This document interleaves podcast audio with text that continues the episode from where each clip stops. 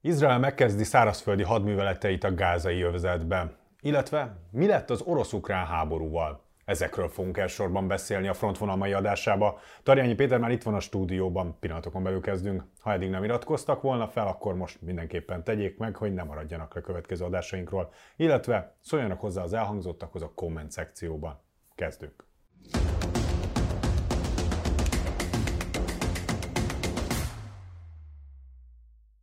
Szia Péter, köszöntelek itt a stúdióban. Én is üdvözlök mindenkit. Ahogy a felvezetőben már említettem, időhatározóval azért csinyán bántam, mert ugye most, amikor felvesszük ezt a műsort, most még ebben a pillanatban nem kezdte el Izrael a szárazföldi hadműveleteit, de ez valószínűleg mire már megjelenik szerda este ugye az adás, addigra ez már megtörtént. Tehát, hogy addigra már valószínűleg elkezdte ezeket a szárazföldi hadműveleteket Izrael.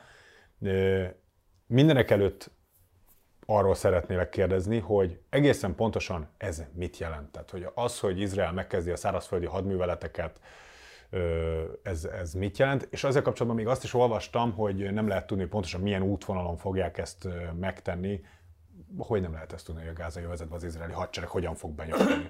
Igazán a biztonságpolitikai szakma rögtön ketté szakadt, amikor ezek a hírek megjelentek, mert hogy az első híradások arról szóltak, hogy Gáza északi részét kell kiürítenie az ott élő palesztinoknak, erre szólította őket föl az izraeli hadsereg, hogy hagyják el a térséget. És ebből adódóan rögtön a biztonságpolitikai szakma egyik része azt mondta, hogy nyilván ezt azért teszi Izrael, mert hogy északon akar támadni, mire a másik, fél, a másik fele pedig azt mondta, hogy háhá, ez biztosan félrevezetés, és akkor majd délen lesz valamilyen támadás. Én annyiban pontosítanék, és annyit mondanék, én egyik oldalhoz sem tartozom. Én azt gondolom, hogy az izraeli hadsereg úgy, ahogy az elmúlt napokban felmérte és csapásokat, légi csapásokat hajtott végre a Hamas vezetési pontjai ellen, illetve azokat az embereket próbálta likvidálni, akik ebben a támadásban aktívan részt vettek. Nyilvánvalóan föl fogják azt is mérni, és már megtették, hogy hol vannak azok a szárazföldi csapatok szempontjából releváns vezetési pontok, raktárak, fegyvergyárak, amelyeket mindenképpen el kell foglalni a térségben. És ez egyébként, ha északon van, akkor északon fogja végrehajtani Izrael, ha délen, akkor délen. Tehát, hogy igazán ebben nem, fog, nem tehet különbséget az izraeli hadsereg mindenfajta kommunikációtól függetlenül. Az, amit láthatunk, hogy az elmúlt napokban többször volt határidő biztosítva a palesztinoknak a gázai övezetben, és igazán miközben mindenki arra várt, hogy a hétvégén elindul a szárazföldi hadművelet, ez két dolog miatt csúszott. Egyrészt eléggé rossz időjárás volt, ami a légitámogatás szempontjából, illetve a légicsapások szempontjából fontos. Nem azért, mert egyébként rossz időben ne tudnának az izraeli katonai pontos. pilóták repülni, vagy pontos csapásokat végrehajtani, de mondjuk egy precíziós támadás azért nem lesz annyira precíz, mert mondjuk rossz idő volt, tehát inkább kivárják azt, hogy, hogy ne legyen ilyenfajta hiba, hibázási lehetőség. A másik, hogy nagyon komoly nyomásgyakorlás történt az izraeli kormányzatra, az Egyesült Államok oldaláról, illetve az ENSZ oldaláról is. Amit csűrhetjük, csavarhatjuk, mert hogy Netanyahu arról beszélt, voltak olyan híradások, hogy tulajdonképpen Izrael tűzszünetet kötött. Tűzszünetről egyébként tényleg nincs szó, tehát... Igen, és ezért ellentmondásosak voltak. Igen, meg, mind a két igen, ugye azért is lényeges ez, mert a közvéleménykutatások jól mutatják azt, hogy Izrael lakossága hogy látja ezt az egész helyzetet, és ha azzal kezdené belpolitikai szempontból Netanyahu ezt az egész háborút, hogy rögtön köt egy tűzszünetet, akkor ebből hatalmas nagy felzúdulás lenne. Egyszerűen arról van szó, mint ahogy az ukrán háborúban is láthattuk Mariupol térségében többször, hogy vannak ilyen biztonsági folyosók, amelyeket egyszerűen azért biztosít egy háborús helyzetben a támadó fél, hogy az a fajta civil lakosság el tudja biztonságosan hagyni ilyen koridorokon keresztül a térséget, ami azt biztosítja, hogy ha a támadás elindul, akkor el tudja mondani a támadó erő, hogy mindent megtett annak érdekében, hogy a civilek ne sérüljenek. És ebben, bocsánat, van egy olyan fajta helyzet, amiben az látható, hogy az első, és én erről beszéltem is, határidő biztosítása, ami ugye 24 óra volt, tehát hogy nagyjából mindenki tisztában van azzal, hogy 24 óra alatt úgy kéne megoldani a... 1,2 millió ember. Igen, nek a menekülését, hogy van olyan, akinek a teljes életét fel kell számolni a 24 órán belül, mert pontosan tudja azt, hogy nagy valószínűséggel összeomlik minden, tehát hogy szétlövik azt a, azt a területet teljes egészében a szárazföldi hadműveletek során az izraeliek, és ezen keresztül az élete meg fog szűnni, mármint az, amit fölhalmozott, tehát a lakása, a vagyona, mindene, tehát hogy ezt megmondani valakinek, hogy figyelj, 24 órán belül leszel szíves ezt, ezt végrehajtani, nyilván ez egy lehetetlen küldetés, és azért arról sem szabad elfelejtkeznünk, hogy a térségben, tehát könnyű azt mondani, hogy 24 óra alatt menj el, te, mint egészséges ember, családoddal el tudtok menni, de hogyha van egy beteg például a, a családban, őt, őt hogyan viszitek el? Tehát, hogy számtalan olyan apró rész volt, amihez kapcsolódóan Izrael kapcsolt, és azt mondta, hogy akkor jó, ad még határidőt. De úgy, ahogy te fogalmaztál, ugye most hétfő van, szerda estig nagy valószínűséggel meg fog indulni a szárazföldi hadművelet, tehát én nem nagyon-nagyon-nagyon nehezen tudom elképzelni azt, hogy, hogy még több határidőt adjon. Izrael. Mielőtt arról beszélnénk, hogy ez a gyakorlatban mit jelent, tehát Mármint a szárazföldi Igen, hadművelet. maga a szárazföldi hadművelet, egy gyors kérdés, ami felmerült bennem, hogy hogy ezeken a folyósókon nincsenek reális esélye, hogy a Hamas bizonyos tagjai, vezetői megpróbálnak szökni, távozni? De, abszolút.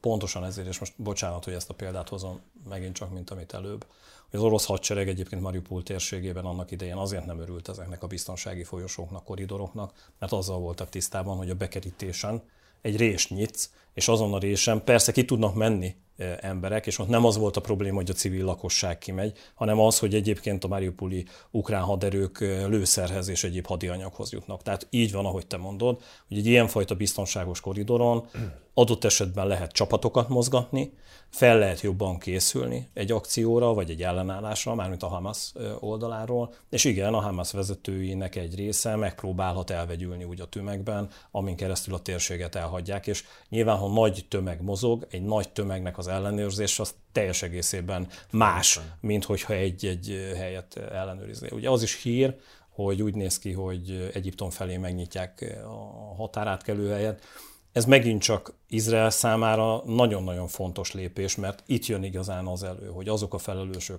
elhagyhatják nem csak hogy a gázai övezet északi részét, hanem adott esetben a teljes gázai övezetet. Ami azt jelenti, hogy ők meglóknak a, az izraeli katonai akciók elől, vagy igazságszolgáltatás elől. Hát és így lényegében nem lehet elérni azt, amit akartak, hogy teljes mértékben ugye elpusztítsák, hogyha ez sikerülne. A... Csongor, én még nem láttam olyat, tehát ez teljesen őszintén mondom. Tehát ez egy, ez Netanyahu mondta ugye ezt, hogy százszázalékosan, tehát minden Hamas tagot meg fogunk találni és, és likvidáljuk őket. De ez még az al Se, sem az al sem az ISIS-nél, tehát hogy a világon olyan még nem volt, hogy egy terrorszervezetet százszázalékosan sikerült bárkinek, tehát akár annak idején a Szovjetunió, Oroszország, az Egyesült Államok, a NATO, Izrael, nincs ilyen. Tehát ez egy, ez egy, ez egy kommunikációs üzenet, amit egyébként Izrael vezetése a mindennapokban végez, tehát ezzel nincs ö, dolgunk. Ugyanezt végzi egyébként a Hamas a saját területein, és hát az egy nagyon kemény helyzet, és ugye ez még a plusz egy, amit előbb mondtam, nem kettő, hanem így három hatás éri a, a menekülő palesztinokat. Ugye közben egyébként a Hamas meg arról beszél, hogy létszi maradjatok. És ennek két oka van. Egyrészt azért, mert hogy ezen keresztül kapnak egy élő pajzsot.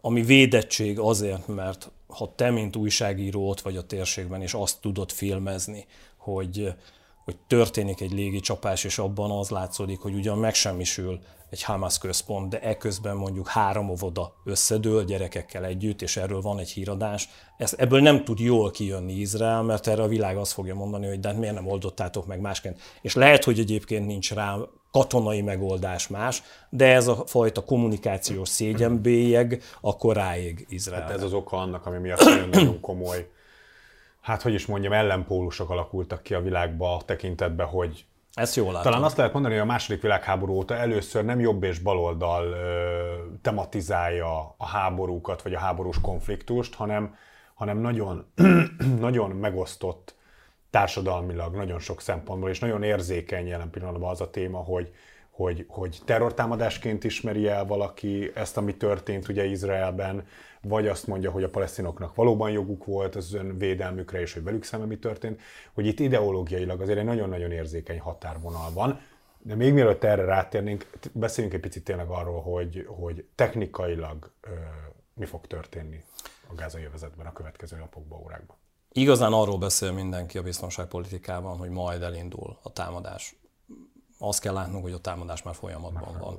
Nem csak azért, és nem az, nem az éjszaka, általában éjszaka végrehajtott légi támadásokról van szó, hanem az a fajta tervezési, koordinációs tevékenység, ami a szárazföldi hadműveleteknek a leglényegesebb része. Az, amikor a csapatok megindulnak, ez most furcsán fog hangzani, amit mondok, az már az már valahol az íre a pont. Igazán az, a, az előzetes tervezés, az a fajta időszámvetés, amiben a parancsnokok végig gondolják, hogy milyen ütemben, hogyan akarják a területeket elfoglalni. Ennek az első lépése az, hogy azt a rengeteg hírszerzési információt, amit be kell gyűjteni.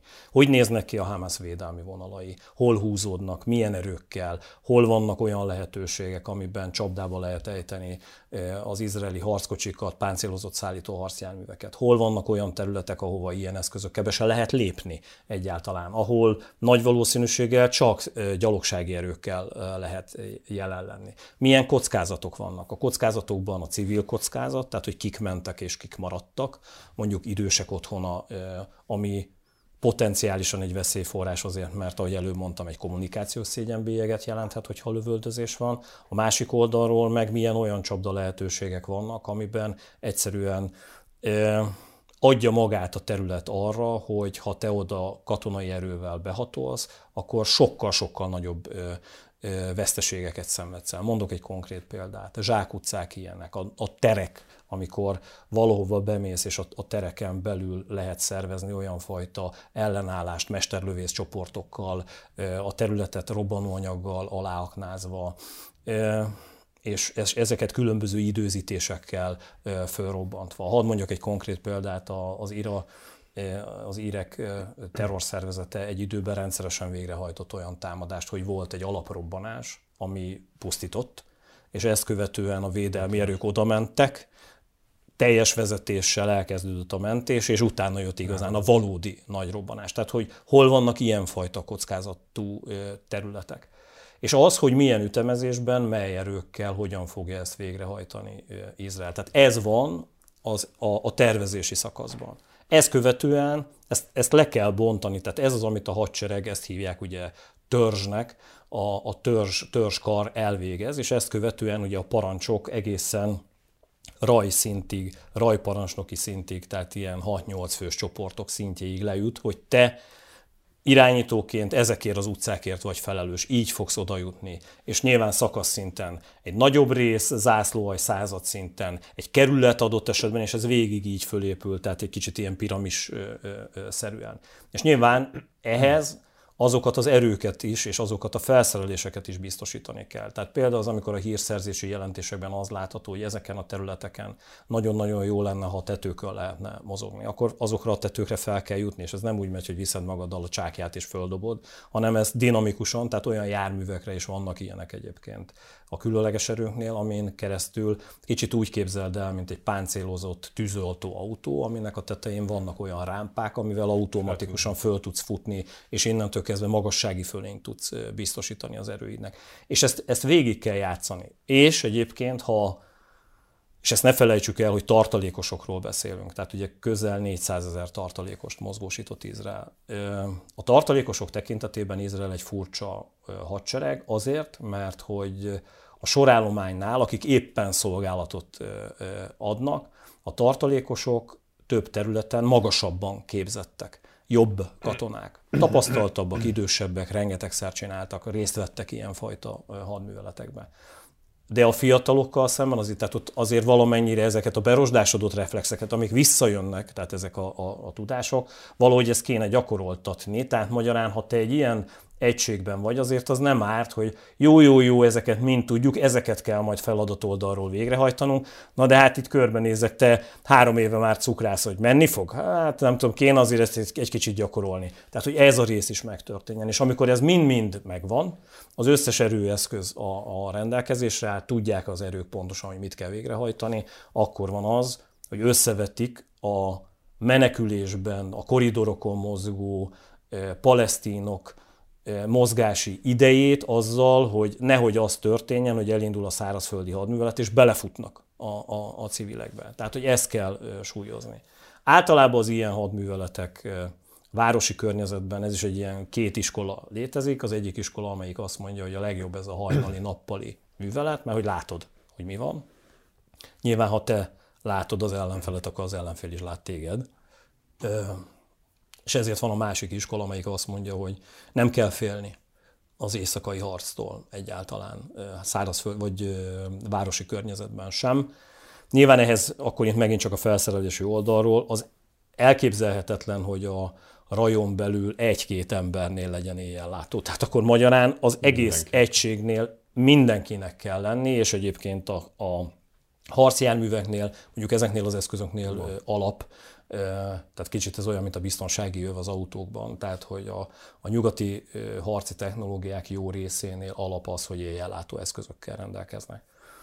És hát van az, amikor azon a területen te olyan biztonsággal tudsz közlekedni éjszaka, hogy adott esetben térkép nélkül is, tehát memorizálási gyakorlatot. Tehát amikor tényleg fölkészülsz arra az akcióra, hogy hol, hol fogsz működni.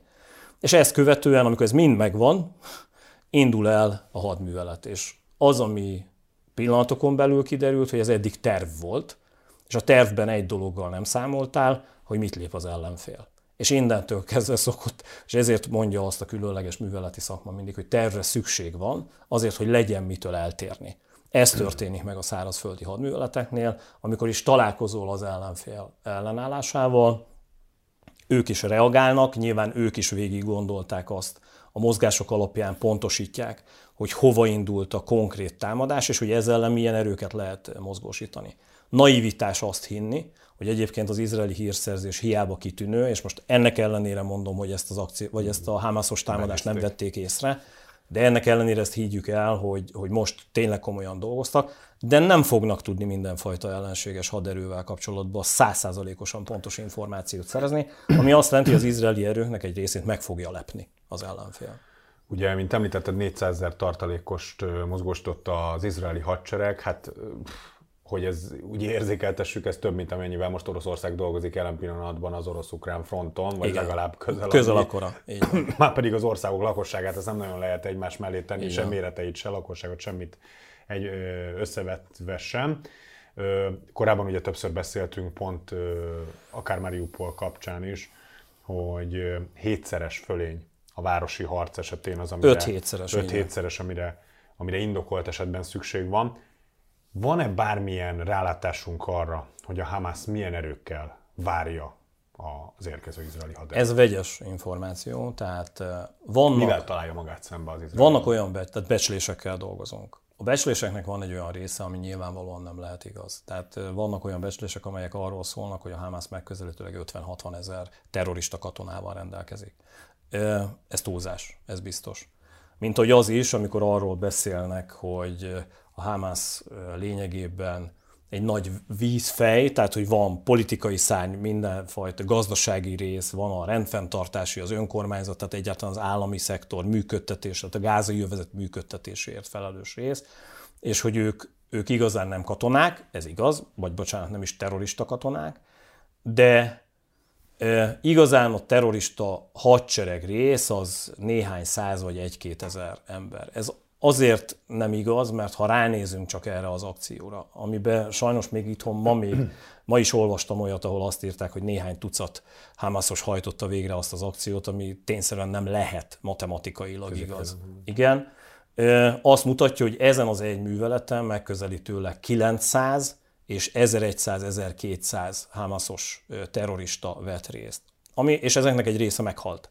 Ami azt jelenti, hogy még mindig bőven maradt, tehát én ezért mondom azt, hogy megközelítőleg a, ez a 60-70 ezeres túlzó, ez a néhány százas pedig túl kevés.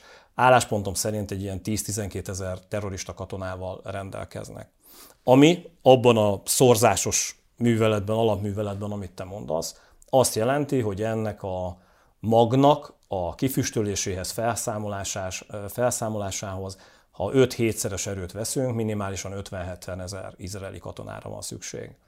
Itt azért nagyban számít a kiképzettség, és nagyban számít a felszerelés, tehát a technikai eszközök témaköre, amiben egyébként Izrael sokkal jobban ellátott.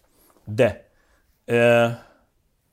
az, ami várható a Hamas oldaláról, hogy elsősorban gyalogsági fegyverekkel, gyalogsági taktikákkal, minél közelebb engedve az izraeli erőket, páncéltörő fegyverekkel, váról indítható rakétákkal, lassítani, megsemmisíteni a páncélos erőket, és hogyha, illetve a, a lövész páncélosokat, ezzel elérni azt, hogy gyalogsági akció induljon el, tehát minél több gyalogos katona legyen egy-egy körzetben, és ott drónokkal, előre elrejtett pokolgépekkel, illetve gyalogsági ellentámadásokkal, mesterlövész csoportok akcióival megtizedelni az izraeli hadsereget. És itt nagyon lényeges az is, hogy egy ilyen városi környezetben mit tudsz fölmutatni a világ felé. Tehát itt van egy elvárás az izraeli társadalom oldaláról, az izraeli politika és az izraeli katonai vezetés, de egyébként a, a nyugati társadalmak oldaláról. Mi is, amikor beszélgetünk, azt mondjuk, hogy hiába volt ez a fiaskó, ennek ellenére Izrael hadserege az egyik legkorszerűbb hadsereg. Ez ténylegesen igaz. De valójában ez a nagyon-nagyon jól felszerelt korszerű hadsereg képes lesz-e végrehajtani sikeresen az akciót, és ebben az időfaktor nem mindegy. Tehát, hogyha mondjuk tíz adással később még mindig arról beszélgetünk itt, hogy még a gázai övezeti északi részén elakadva az izraeliek városharcban, akkor ez egy óriási blamás. És ez egyben óriási veszteségeket is jelent. Nyilván az izraeli társadalom teljes egészében másként van szocializálva ehhez. Tehát nem véletlenül beszéltek most ennek a támadásnak a kapcsán holokausztról, ugye a 2001. szeptember 11-éje, ugye én is ezt mondtam, Izraelnek ez, ami itt most történt, tehát hogy társadalmi szinten van egy óriási elkötelezettség abban, hogy, hogy a Hamas semmisüljön meg, legyen teljes egészében szétzilálva. De milyen áron? De milyen áron? És ezt az árat hiába mondja mindenki, hogy Izrael hajlandó megfizetni, ennek azért vannak mértékei. Ez, amit például Oroszország kapcsán is ugye beszélgettünk sokszor, hogy, hogy sokkal jobban van kezelve ilyen szempontból az orosz társadalom, például az orosz kommunikáció, a média által, és tényleg elhiszik, hogy a nyugat ellen harcolnak, de ennek azért vannak határai. Ha ezt a határt, és ez lehet, tehát igazán a Hamas oldaláról mi a győzelem?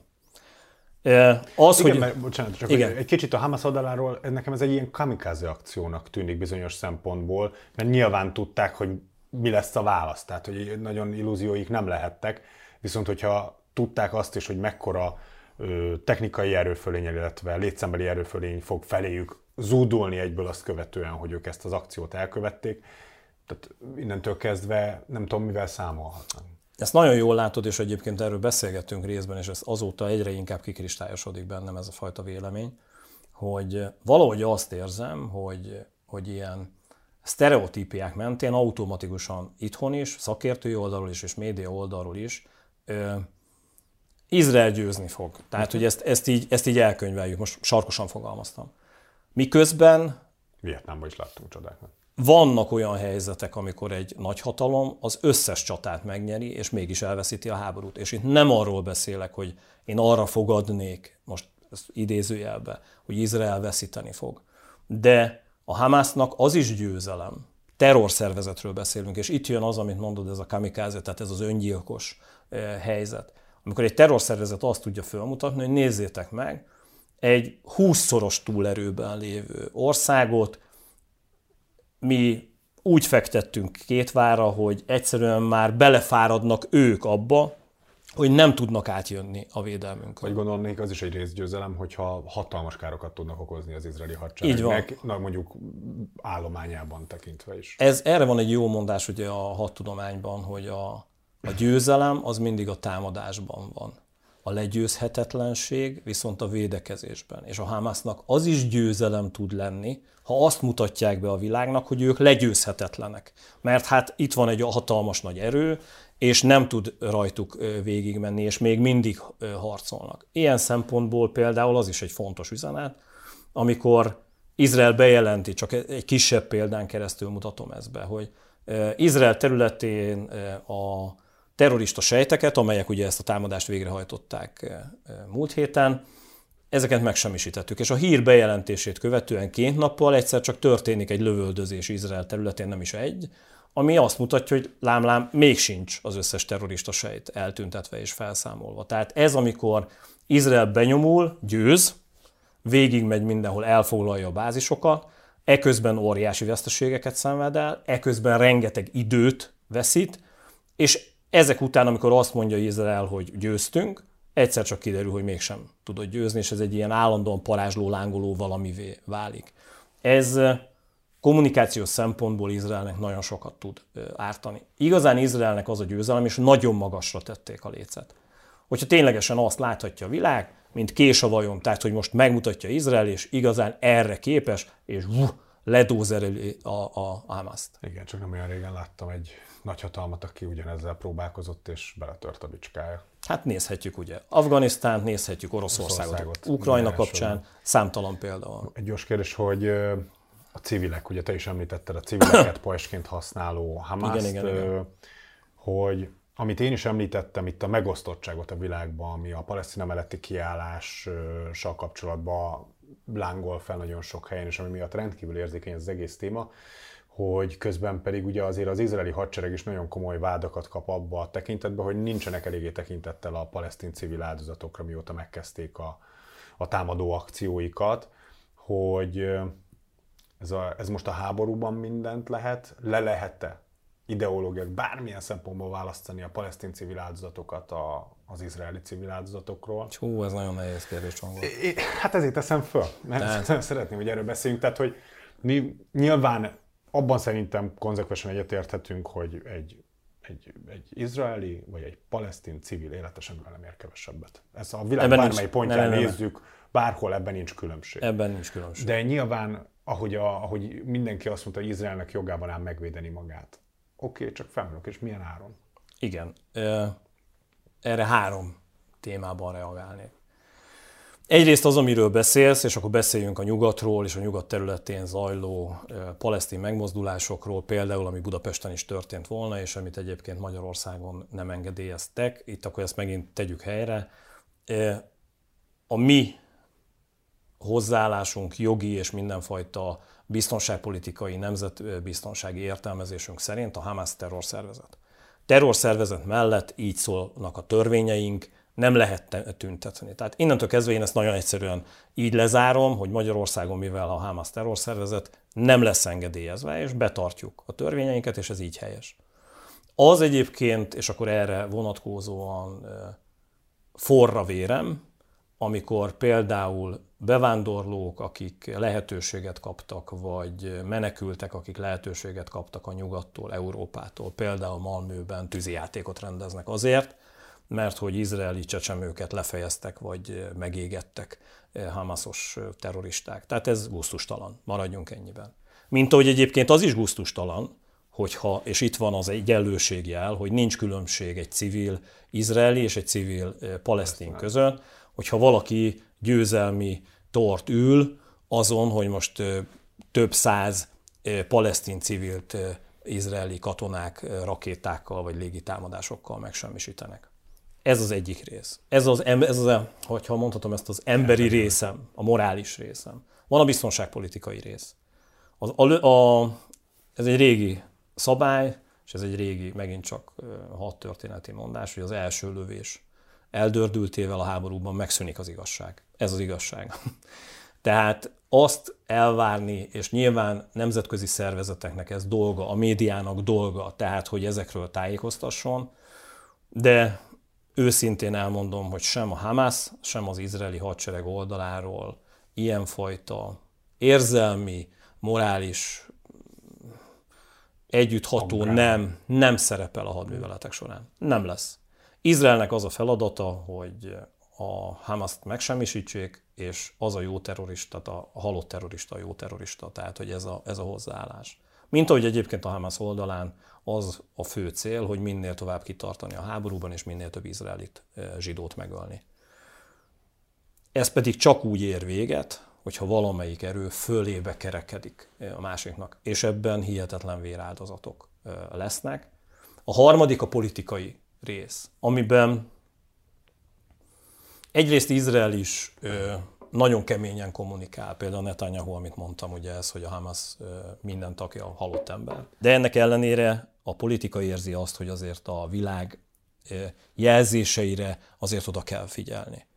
És ezzel kapcsolatban mondom azt, hogy azért a józanész, tehát ez egy pozitívum, azért még nem tűnt el. Tehát ez egy, kimondhatjuk azt, hogy Izrael oldalt, hogy vannak palesztin áldozatok is, de nem minősíthető bosszú hadjáratnak, mert ha bosszú hadjárat lenne, akkor, most akkor nem volna semmit, akkor, akkor lebombáztak volna teljesen mindent. És a másik oldalról is, tehát azért azt láthatjuk, hogy a PFS vezetője a venezuelai elnökkel való egyeztetés, tehát telefonos beszélgetés során elhatárolódott a Hamas-tól. Tehát minél több információ, és itt megint a média ereje, lát napvilágot a tekintetben, hogy milyen borzalmak történtek Izrael területén.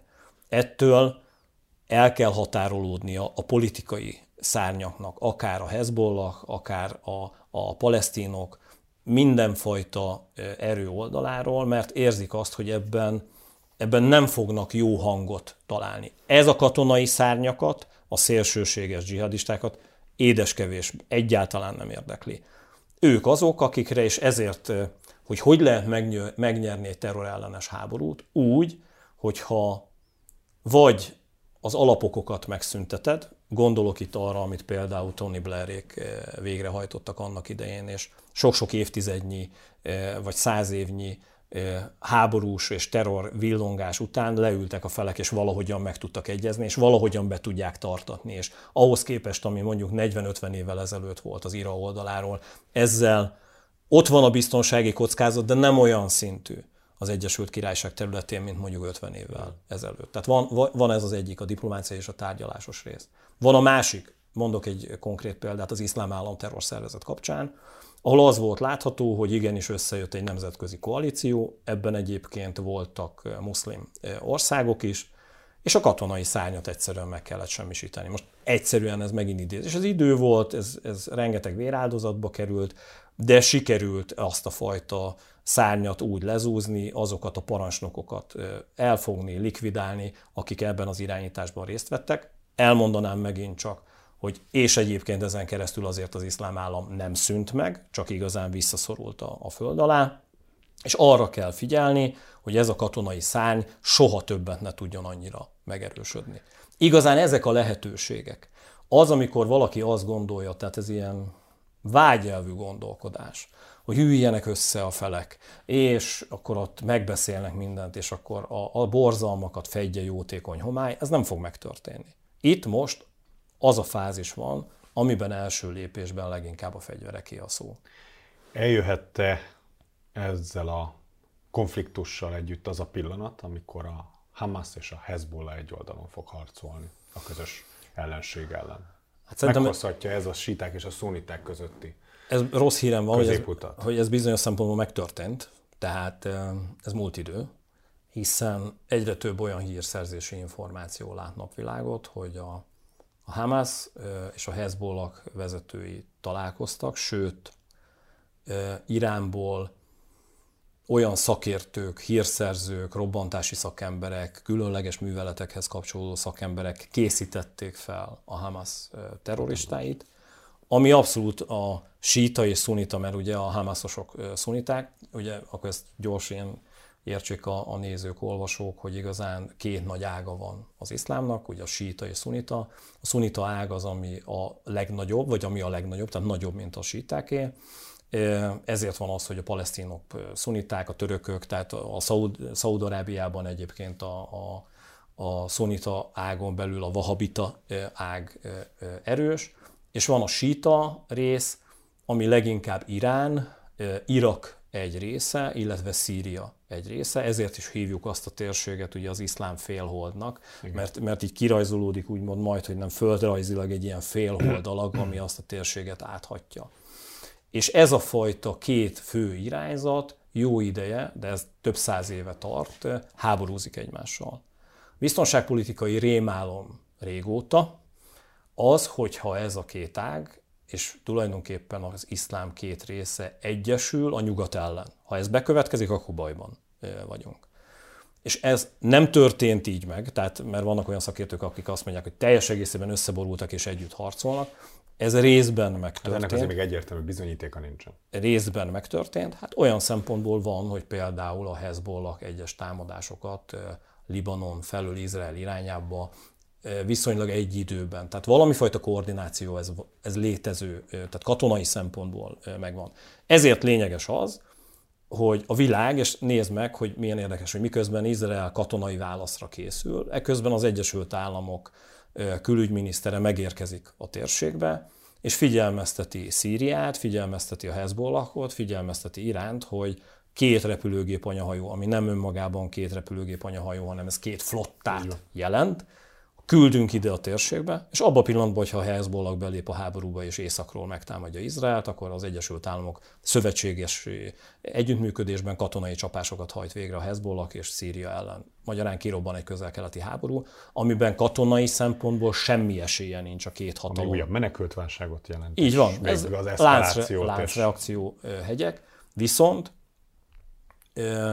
pontosan tudják azok a tárgyaló felek, akik az asztalnál ülnek, és ez egy ilyen érdekes diplomácia, ez kicsit olyan, mint hogy pisztolyjal és jó szóval többre jutsz, mint jó szóval. Tehát amikor az Egyesült Államok külügyminisztere mond valamit, és közben a földközi tenger térségében megjelenik két repülőgép anyahajós flotta egység, ott azért valahol nyomatéka, nyomatéka van a, a mondásának, amiben a tárgyaló partnerek azt is tudják, hogy ha őket összemossák a terroristákkal, akkor pillanatok alatt kerülnek egy olyan halállistára vagy szankciós listára, amin keresztül az életük megkeseredik.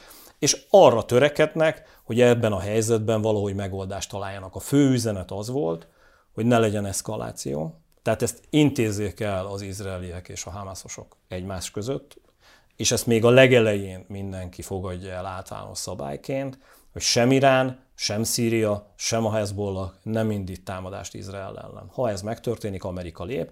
Izrael egyébként biztonságpolitikailag úgy készül, hogy kétfrontos háború legyen. Tehát ők azt nézik, hogy a legrosszabbra készülve azt is látniuk kell, hogy lehet, hogy ez a háború ott is folytatódni fog.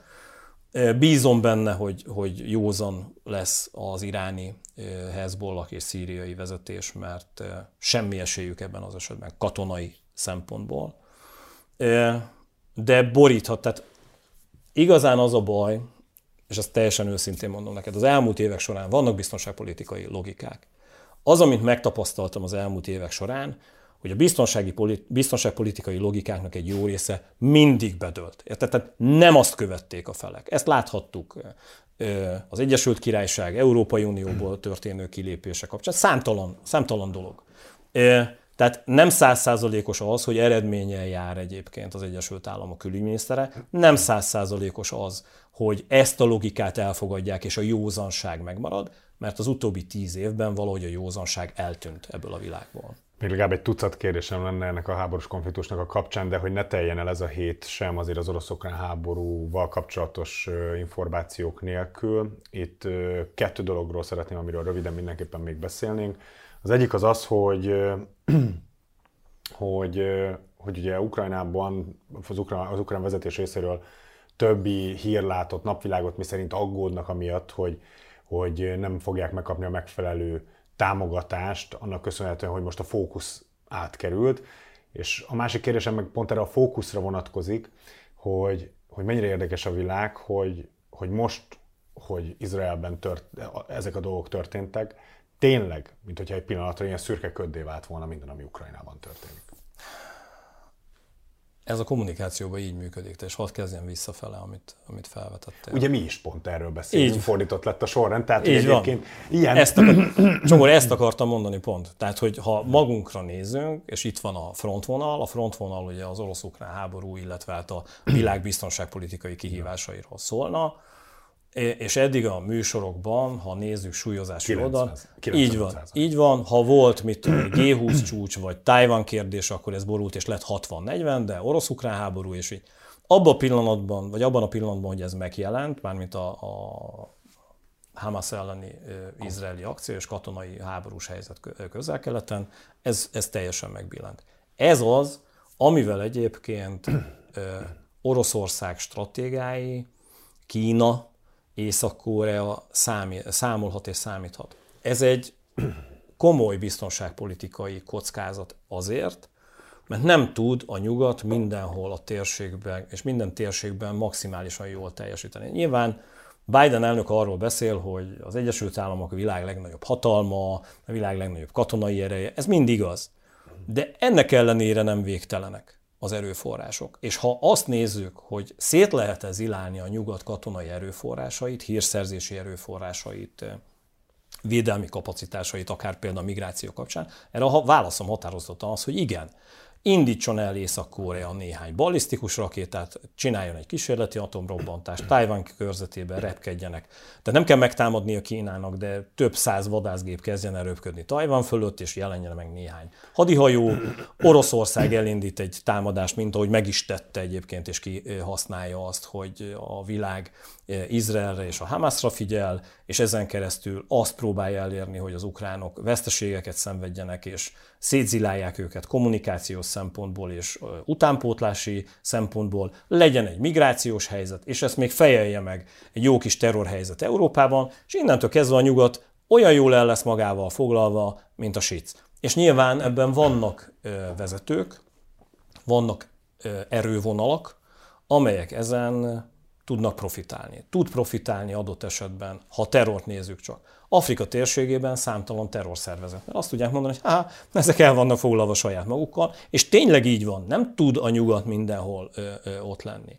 Vagy nézzük meg Oroszország tekintetében, amikor az van, hogy nézzétek, igazán az orosz társadalom és a hadsereg oldaláról nem kell másra törekednünk, mint húzni az időt ha húzzuk az időt, elfogynak az erőforrásaik, és fontosabb lesz a közel-kelet. Kijelenthető, hogy ez a helyzet, ez a kialakult helyzet, ez az oroszok ma már hajtotta a vizet, és Ez a mostani segített? izraeli helyzet abszolút. Tehát én azt gondolom, hogy nekik ez egy komoly segítség, mindenképpen már kommunikációs szempontból is, meg abban a helyzetben is, hogy ténylegesen Oroszország arra játszik, hogy időkivárással mi lesz, amiről mi is beszéltünk. Jövő évben az Amerikai Egyesült Államokban választás oldalról, tényleg mennek-e úgy az erőforrások, és, ami nagyon lényeges, tehát amikor arról beszéltünk, hogy a nyugatnak mennyire fontos az, hogy Oroszország katonai ereje fogjon, hát ne gondoljuk azt, hogy azzal, hogy a nyugat számtalan helyen kell, hogy erőforrásokat fenntartson, nem biztos, hogy beveti őket.